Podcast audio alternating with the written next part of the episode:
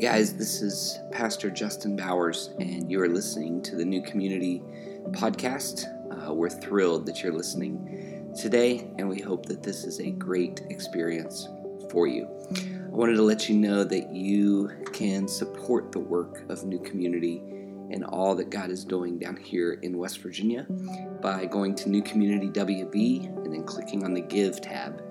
Uh, we would love to have your support, and we would be excited that you would journey with us in all that God has called us to, to be a people finding and following Jesus beyond Sundays. Enjoy the podcast. Okay, so we're going to jump in today. Last last week, many of you know I was away again. Some of you emphasize again because you're like, "Was he ever work?" Um, sharing with about 150 Latino pastors in a very difficult place. I, I, felt like I had to do some missionary work. I know last time I was gone, I told you I had to relax in Northern California. Well, last weekend I had to be a missionary in Southern California, and it was just miserably sunny. And you know, just thank you for praying. Um, and, and I don't say that to rub it in. I say that to let you know I would love to have spent time out in the sunshine, but actually, Carrie and I got about 10 minutes outside. The rest of the time, we were engaged in this just incredible time of learning with these Latino pastors. I spoke uh, through a translator seven times in three days. So by the end of that, I was tired of hearing my own voice. I didn't think I had anything left that was important to say, but it was a lot of fun, and it was an honor to be with so many amazing uh, pastors and leaders of different cultures. And it, probably the coolest thing was that last Sunday I got to preach in a church um, that was just unlike anything I'd ever experienced. It, it, I'll tell you a little bit more about this church, a story from this church later, but the church was right in the middle of what the folks from Los Angeles call the valley. And if you drive through this area, you will undoubtedly start singing one of the like hundreds of songs that are inspired by the street names in this area. You just start recognizing stuff. So I, I thought just for fun, I would quiz you guys a little bit and see how much you know about California street names based on the music you listen to. You ready? So I'm going to give you a lyric and you fill it in with a street name, okay? Until the sun comes up over. Well done. You are way far ahead of the first service. This one's a little bit tricky. All the vampires living in Reseda. Well done. Move west down. Ventura Boulevard. Yes. And then there's one. Welcome to the hotel. Yeah. So you guys listen to too much non-Christian music. That's what we've concluded here today. Um, it is an inspiring place, right? I, I, would never live there because there's way too many people and way too much traffic for me. They call it a city, and it's like a like just sprawling, but but it is beautiful. On one side, you've got these lush mountains with rock formations kind of coming up out of them. And then on the other, you have this just sprawling city. And about 30 minutes away, you have places like the Santa Monica Pier and Malibu and the beach and, and, and tacos. Like you just wouldn't, could we just talk about the tacos for a minute? The, the thing is, in the middle of all this, this, this place is as diverse of a culture as you will ever find. And so I got to speak in my friend Pastor Abraham's church, and he is drawn from this population in incredible ways. On, uh, on a typical Sunday morning, they host three worship services. And so they have a service that's conducted in English for the Anglo population, then they have a service that's conducted in Spanish, and then they have a service conducted in Portuguese. And, and, and I was like, man, which service am I preaching at? The English one? Like, that's what I was like, the English one, you're going to put me in the English one? And he goes, no, once a month we unify and we have a trilingual worship service. Can I just tell you, it was the most beautiful chaos I've ever experienced. Because the worship leaders, he goes, our worship leaders speak three languages. What have you done with your life? That's my question. And as they're leading worship, the slides are coming up, and, and you'll be singing No Longer Slaves in English. And then the next slide, it jumps to Spanish. And the third slide, it jumps to Portuguese. And I'm going, this is crazy. Like, how do they how do they go into this? And so I'm preaching, and the translator is there speaking, and every sentence I pause, and he's translating into Spanish. And, and what happens is at the end of the service, I'm thinking, like they typically do this in English, Spanish, and Portuguese. How did the Portuguese people grab onto this? And this woman comes up to me and she says, My English no good. I was like, You probably speak four languages, so you're smarter than me already. And she goes, But she said, I speak Portuguese. Praise God, I understood every word you said today. And I was like, It's because I'm from West Virginia and I have really good English. no, it's because God did something. It was, it was a really special time. Um, we, we have been here in this church in a series for the past several weeks that we've called The Comeback. And we've been talking very honestly about what it means to come back from the things that knock us down, the things that knock us out. And, and I've told you that, that often in life, and, and really for the, for the past few weeks, we've been talking about this, this first type of comeback that we need. And that's the comeback that, that comes from the pitfalls, right? That all of us fall into things, that all of us have moral failure. We take small baby steps into sin, and oftentimes that sin creates a descent where we find ourselves in a place of catastrophe going, How did I get here, right? Like, how did I end up in this place. And many of us have been there and, and we understand that. And last week, I know Josh preached an incredible message. I hope you were here because Josh preached an incredible message talking about the first step of a comeback out of those pitfalls, that it begins with repentance, with this idea of actually owning up and fessing up and saying, No, I've blown it. This is where I am, and I need to get out of this. And that's one type of comeback we need. We need the comeback from our own pitfalls. But there's another type of comeback that I think is really important, and that's what I want to talk about today. And this is this is the comeback that comes from the punch outs. That some of us have pitfalls, some of us have failures. We are in a position where it's the consequence of our own bad decisions. But others of us have punch outs. Anybody remember the old game, Mike Tyson's Punch Out? Anybody played that game? Like, if you're my age, this is participatory. Raise your hand if you remember. Okay, so some of you are like the nice. You guys is all you're worth today. Okay, so Mike Tyson's Punch Out was this incredible video game where you were this kind of tiny little white guy fighter trying to make your way up through the ranks, taking out all these boxers, and, and every boxer had a different approach that you fought. Every one of them fought differently. Like just about the time you would figure something out of how to beat one, the other one would step in and knock you down. And, and I thought, like, I would get so frustrated because these controllers, kids, these, these were the ancient days, like just after chisels and stones these video game controllers only had two buttons, right? And I remembered this week thinking, like, I remember throwing that controller so many times because I was so mad that I couldn't beat whoever the, the, the boxer, I, like, I'm sure you, some of you remember the names. Who are the names of the boxers? Okay, you don't remember. Okay, well done. But you would try to get to Mike Tyson, and he was basically unbeatable. But the thing was, you had to try to figure out each fighter to get to the championship. Some of us, I think, today feel like that's how life is, right? Like we feel like that's how life works. Some of us aren't so worried about coming back from the pitfalls. We think, well, yeah, I know I screw up my life, but really what's attacking me is the punch outs. Life, it just keeps hitting me. And every time I think I've got life figured out, something else happens that knocks me down, and I don't know how to get up from it. Like sometimes it isn't your fault that you lost the job. Or sometimes you walked into a doctor's office expecting a check- checkup and you walk out with a diagnosis, and it's terrifying. It isn't our own doing that caused us to maybe lose someone we love, or we didn't see the end of the relationship coming. It just came out of nowhere. And when we get that moment, those moments in life, that punch out moment, it hurts and it's not easy to come back from. In this series, we've been looking at this story of King David's life. We've been looking at what it, what it meant for David to step into his own pitfall, to, to, to journey into this moral failure where he, he assaults Bathsheba and he causes the death of Bathsheba's husband, and then Bathsheba gets pregnant. And we find that David was this really, if Israel were to talk about their king, they would talk about David. David was historic, he was epic. He was a man who started as a shepherd and became a giant slayer. And yet, in these couple chapters we've been looking at, we see his failure. And we've held that intention because the scripture tells us what? It tells us David was a man after God's own heart. We've kind of been asking if he could come back from his failure, if he could come back from everything that went wrong, how could he become this man after God's own heart? And what we found is in these darkest parts of life that we're starting to get a picture of what a comeback looks like. I know Josh shared with you last week about the prophet Nathan coming to David and, and really confronting his sin, right? And we learn that sometimes we need true friends to tell us the type of idiots we are. Amen? Some of you are not participating today, and you're not going to get a gold star.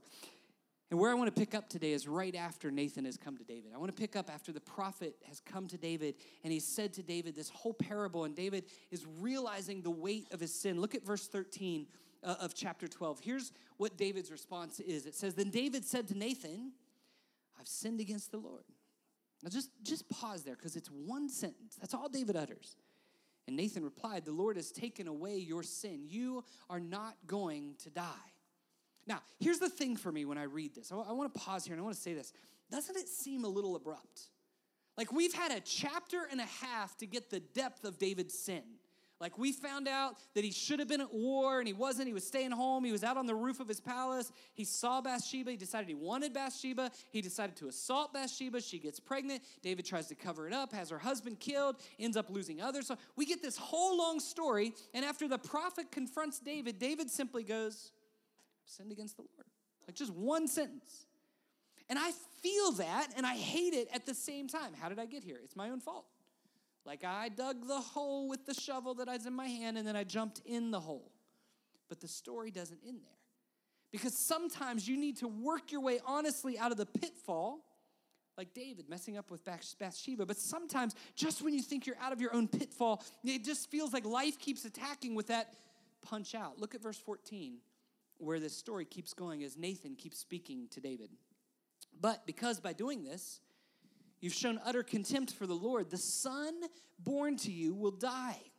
After Nathan had gone home, now watch this, the Lord struck the child that Uriah's wife had born to David, and he became ill. David pleaded with God for the child. He fasted, and he spent the nights lying in sackcloth on the ground. The elders of his household stood beside him to get him up from the ground, but he refused, and he would not eat any food with them. On the seventh day, the child died. David's attendants were afraid to tell him that the child was dead, for they thought, while the child was still living, he wouldn't listen to us when we spoke to him. How can we now tell him the child is dead? He may do something desperate. David noticed that his attendants were whispering among themselves, and he realized the child was dead. Is the child dead? He asked. Yes, they replied. He is dead. Now, the setting of this part of this story is a punch out.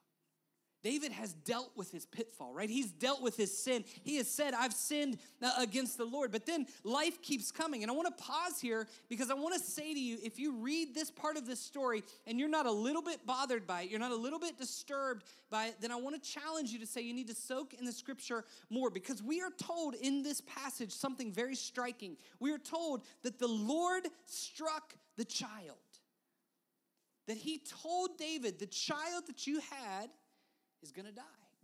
Now, doesn't this seem so unfair? Right, this is one of those parts of scripture that as a pastor, I'm like, I wish that wasn't there, God. Like, I'm doing my best to promote you, but I just kind of wish this part wasn't there because it seems unjust. This is that famous question that so many of you have asked, so many of your friends have asked why do innocent people suffer? Why do children have to die? Theologians would call this the question of something they call theodicy right? It's a big word that simply means how can God be good when evil is so overwhelming and suffering is so prevalent and God seems to do nothing? Now, if you look this up on Amazon, if you go on Google, you're gonna find thousands of books written in attempts to answer these very questions. Even I looked this week just about David and Bathsheba's child who dies over the course of a week. Many, many books have been composed. You can find theological answers, but here's what I find, and, I looked up a bunch of the options. Like, what are the answers? How, how do we deal with this? The, the, the answers are not very good. Like some I read said, well, David violated God's law and there had to be punishment. So God punished him by, by allowing the child to die. Okay, somebody else said, if the child had lived, he would have been an illegitimate child and he would have been raised with questionable reputation. He would have suffered more, so God actually was sparing this child. I don't like that explanation. One would go so far as to say that because David's lineage was supposed to be the lineage of Jesus, God had to allow the child to die, so the restoration of Jesus is just super complex. Like, I feel like you're fishing there. And the problem is this, right? You can make attempts and, and, and you can make explanations, but as one writer says, explanations are fine, but we still have a dead baby to bury. That's the reality of this story. And it's super difficult. Because I think it says something to us. When punch outs happen in our life, when moments like this come and they hurt badly, it's hard to keep trusting something called God's mercy and God's compassion when He doesn't seem very merciful and He doesn't seem very compassionate. I would say this the thousands of pages written trying to synthesize these ideas of innocent suffering and the goodness of God cannot and will not find the perfect answer, and that's because there are none. It's one of those incredibly frustrating moments where we realize exactly what C.S. Lewis said. C.S. Lewis said, God doesn't function as a positive thinking therapist while he's performing surgery drilling on your teeth. See, God is, and, and, and, this is hard to understand, but it is, God is other than us. He doesn't function as we function. He doesn't exist as we exist. And so, to some extent, there is no easy resolution. But I will say this, and I believe this matters in this story how quickly are we ready to accuse God of not being good? And we're so quick to forget how evil David has been. Right? We are so quick to move out of the darkness of David's sin and into questioning the goodness of God. If anything, in these two chapters that we've been studying, chapter 11, chapter 12, they paint for us a picture of the viral nature of sin and the brokenness that exists in our world. There is an epidemic problem in our world, and we find in the deep corruption of David's heart the also deep corruption of the entire created world. David finds himself, listen, he finds himself heaped on the ground, fasting, praying, pleading with God God, do anything, but please don't cause the death of this child. He's doing the same thing. Listen, he's doing the same thing that the Apostle Paul says all of creation does.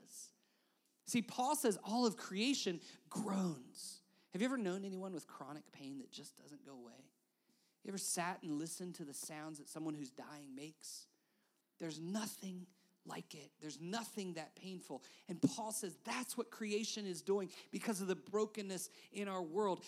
And frankly, at these points, when we're heaped on the ground because of the suffering that we're walking through, it doesn't matter whether God caused it, allowed it, or what the intellectual answers are. It just simply hurts. Our world is groaning, and there are consequences to the nature of sin. There's a brokenness to our world. Brokenness results in pro- brokenness. And I want to say this to you today as we move forward. This is the last. I told you at the beginning of this series, these first few weeks are going to be hard, they're going to be heavy. This is the last of those. We start to get to really good news next week. So if you haven't liked this, come back next week. It's going to be really exciting. But I would say this we had to go through this. We had to walk through this story of David because this is where comebacks start.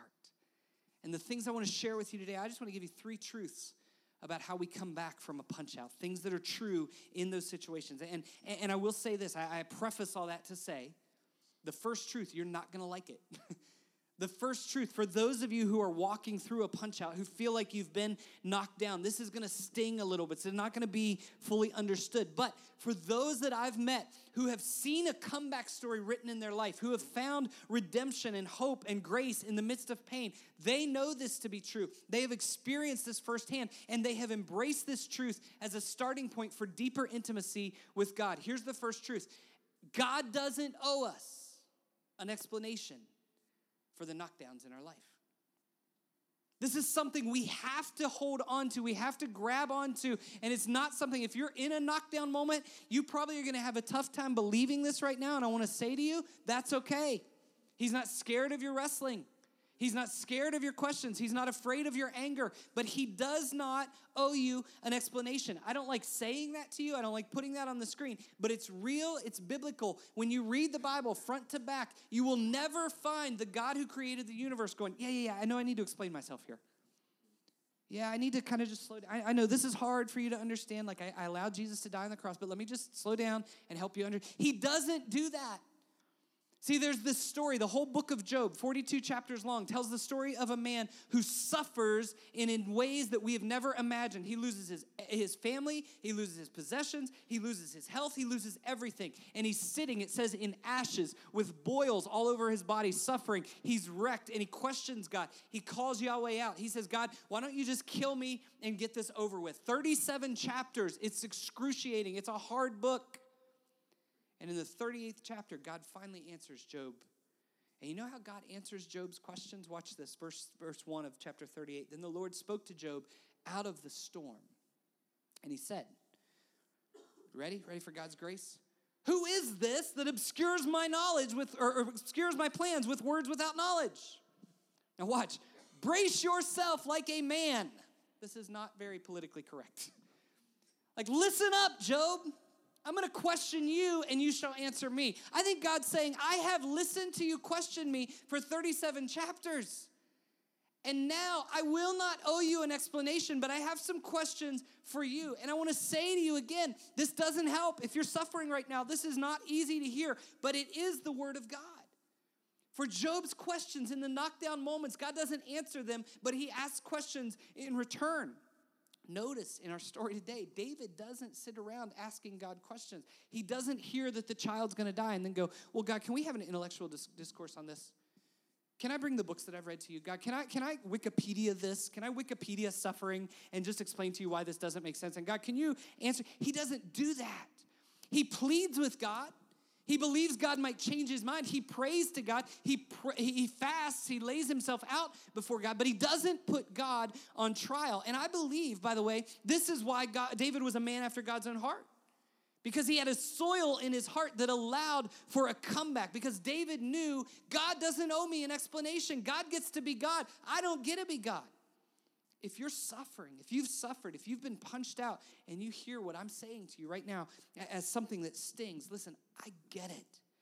And I will meet you right here when we begin to sing at the end of the service, and I will pray with you, and others will gather around you, and we will pray with you, and we will enter into your suffering with you, your grief, your sorrow, your wreckage, because I know my words and this truth may not help right now. But one day, on the other side of your comeback, you're gonna look back and you're gonna go, Yeah, God never owed me an explanation. And praise God, God never tried to give me an explanation.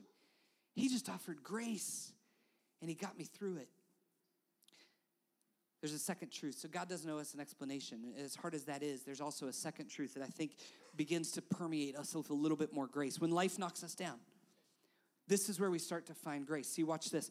Here's the second truth beauty is more beautiful in the midst of brokenness.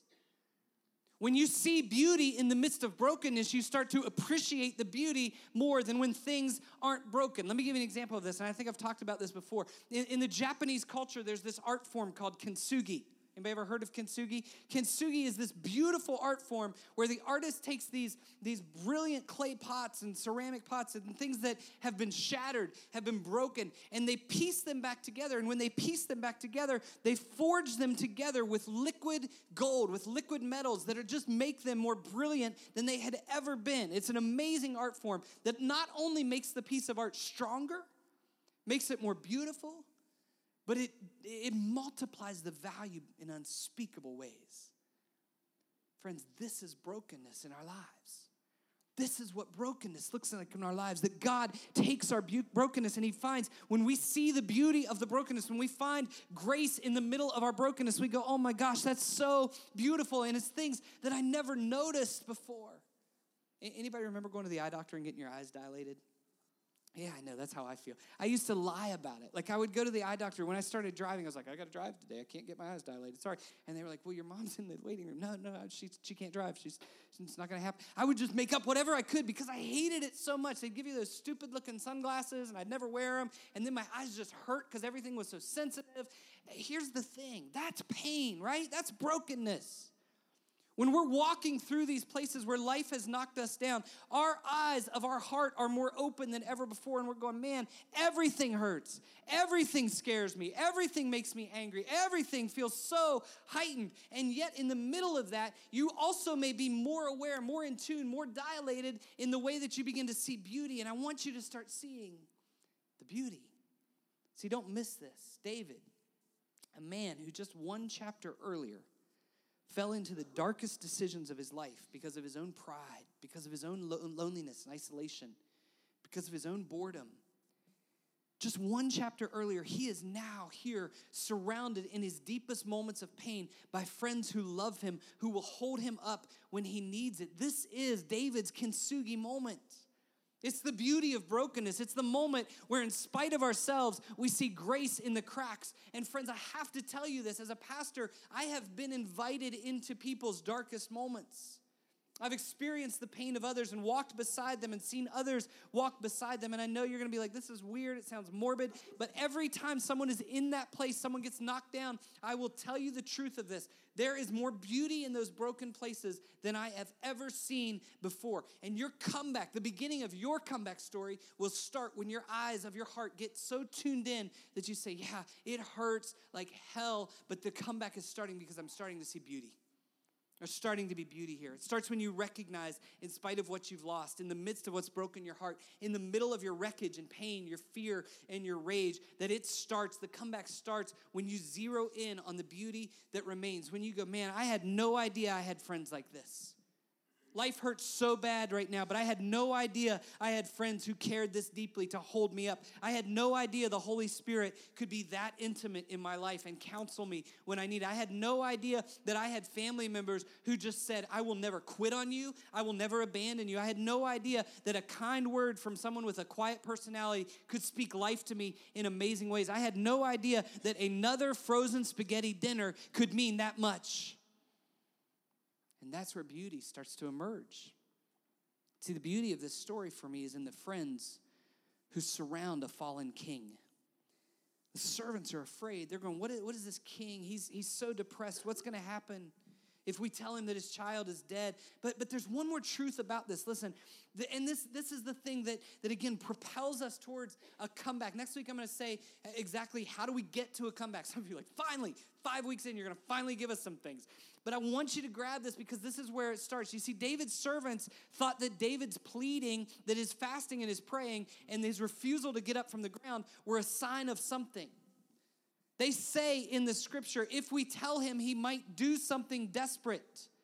That tells me that his elders and his servants believed that David was suicidal. They thought that he was at the end of his rope. They said, We have no idea what's going to happen because we have seen he's already given up. Now, next week, we're going to talk about what he actually did. It's amazing, but I don't want you to miss what the servants missed first because this paves the way for our comebacks. You see, they thought David was giving up. They thought he was quitting on life. They thought that his collapse, his physical posture of laying himself out on the ground and refusing to get up was his giving up. They thought that he had at this point all he could take. But you know what? They didn't get it. I, I have avoided this for this whole series, but I have got to drop a Rocky illustration here, okay? You remember the Rock, the third Rocky movie? Some of you haven't seen the Rocky movies. You need to go educate yourselves to American culture, okay? I'm just just saying you need to brace yourself like a man and go watch the movie. So, Rocky 3, Rocky's enemy in this movie is Clubber Lang, played brilliantly, Oscar worthy performance by Mr. T himself. And he fights Clubber Lang at the pinnacle of being the champ. Rocky starts the movie out, he's got everything going for him. And he goes and he fights Mr. T, and Mr. T destroys him. He destroys him. And as he's getting beat by Clubber Lang, Mr. T, his trainer, Rocky's trainer, his faithful friend Mickey, is dying in the locker room. It's an it's an awful moment. Worst, saddest moment of movie history. Uh, that's pretty drastic. But it's awful.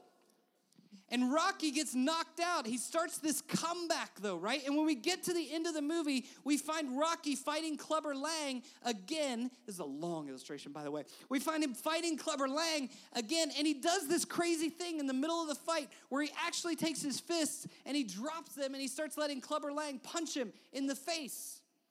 It's this amazing moment, and it causes brain damage in part six, but it doesn't matter in part three. Now, here's the thing he, as he drops his guard, one of his trainers in the corner looks at the other trainer and goes, He's getting killed. And the other trainer goes, No, no, no, he's not getting killed, he's getting mad. And that's the moment. In Rocky's surrender, he starts to wear the enemy down he starts to fight in a way. See, I don't think in this moment David was getting mad, but I do think as he laid himself out, surrendered, prostrate before Yahweh, repenting for his descent into moral failure and his broken life, I believe that David, in his repentance and his fasting, his pleading with God, his lying in sackcloth and begging God to spare his child, I think David, at this moment of surrender, when every servant thought he was giving up, I think David had never fought harder for anything in his life. See, here's the final truth I want you to know about where your comeback starts. When life punches you out, fighting for a comeback starts with surrender to God's plan. When if you want to fight for a comeback, you're going to have to surrender. You're going to have to drop your guard. I told you a couple weeks ago, these are hard messages. This may be the hardest thing for you to hear, but it is the turning point. We don't get to resurrection without surrender. We don't get to, to a comeback without surrender. If you want to see a comeback in your life, if you want to find some sense of healing or recovery, some way to move forward from all the pain, the hurt, the hopelessness that you've been feeling, it will begin with surrender. I don't know how to make this true for you another in any other way except to say that every comeback I've ever seen, all the people that I've counseled, everybody who's told me their own stories of redemption, all the times I've watched God show up in people's lives, it always starts with surrender. Some of you wouldn't say, I'm not a Christian. I've never called myself a Christian. Your comeback will start with your surrender to Jesus. That's just the truth. As we close today, I want to tell you one of these stories of comeback that I literally just heard last weekend. I told you we were in that incredible trilingual church. When we were getting ready to leave, uh, Pastor Abraham introduced us to, the, to this beautiful Venezuelan family. It was a man, his wife, and two just amazing, cute little girls. Abraham mentioned to me that this was the family whose story had been told in our denominational magazine. And he said, Have you read it? And I said, No, I haven't read it. And I could tell they didn't speak English. And so, so he, he, we kind of moved on and, and kept going. When we came home, I picked the magazine up and, and I read the story, and I was absolutely fascinated. See, here's the thing we watch the news here and we read articles and, and stories about policies on immigration. My friends in California are actually living those stories. See, here's, here's the story of this man that I met.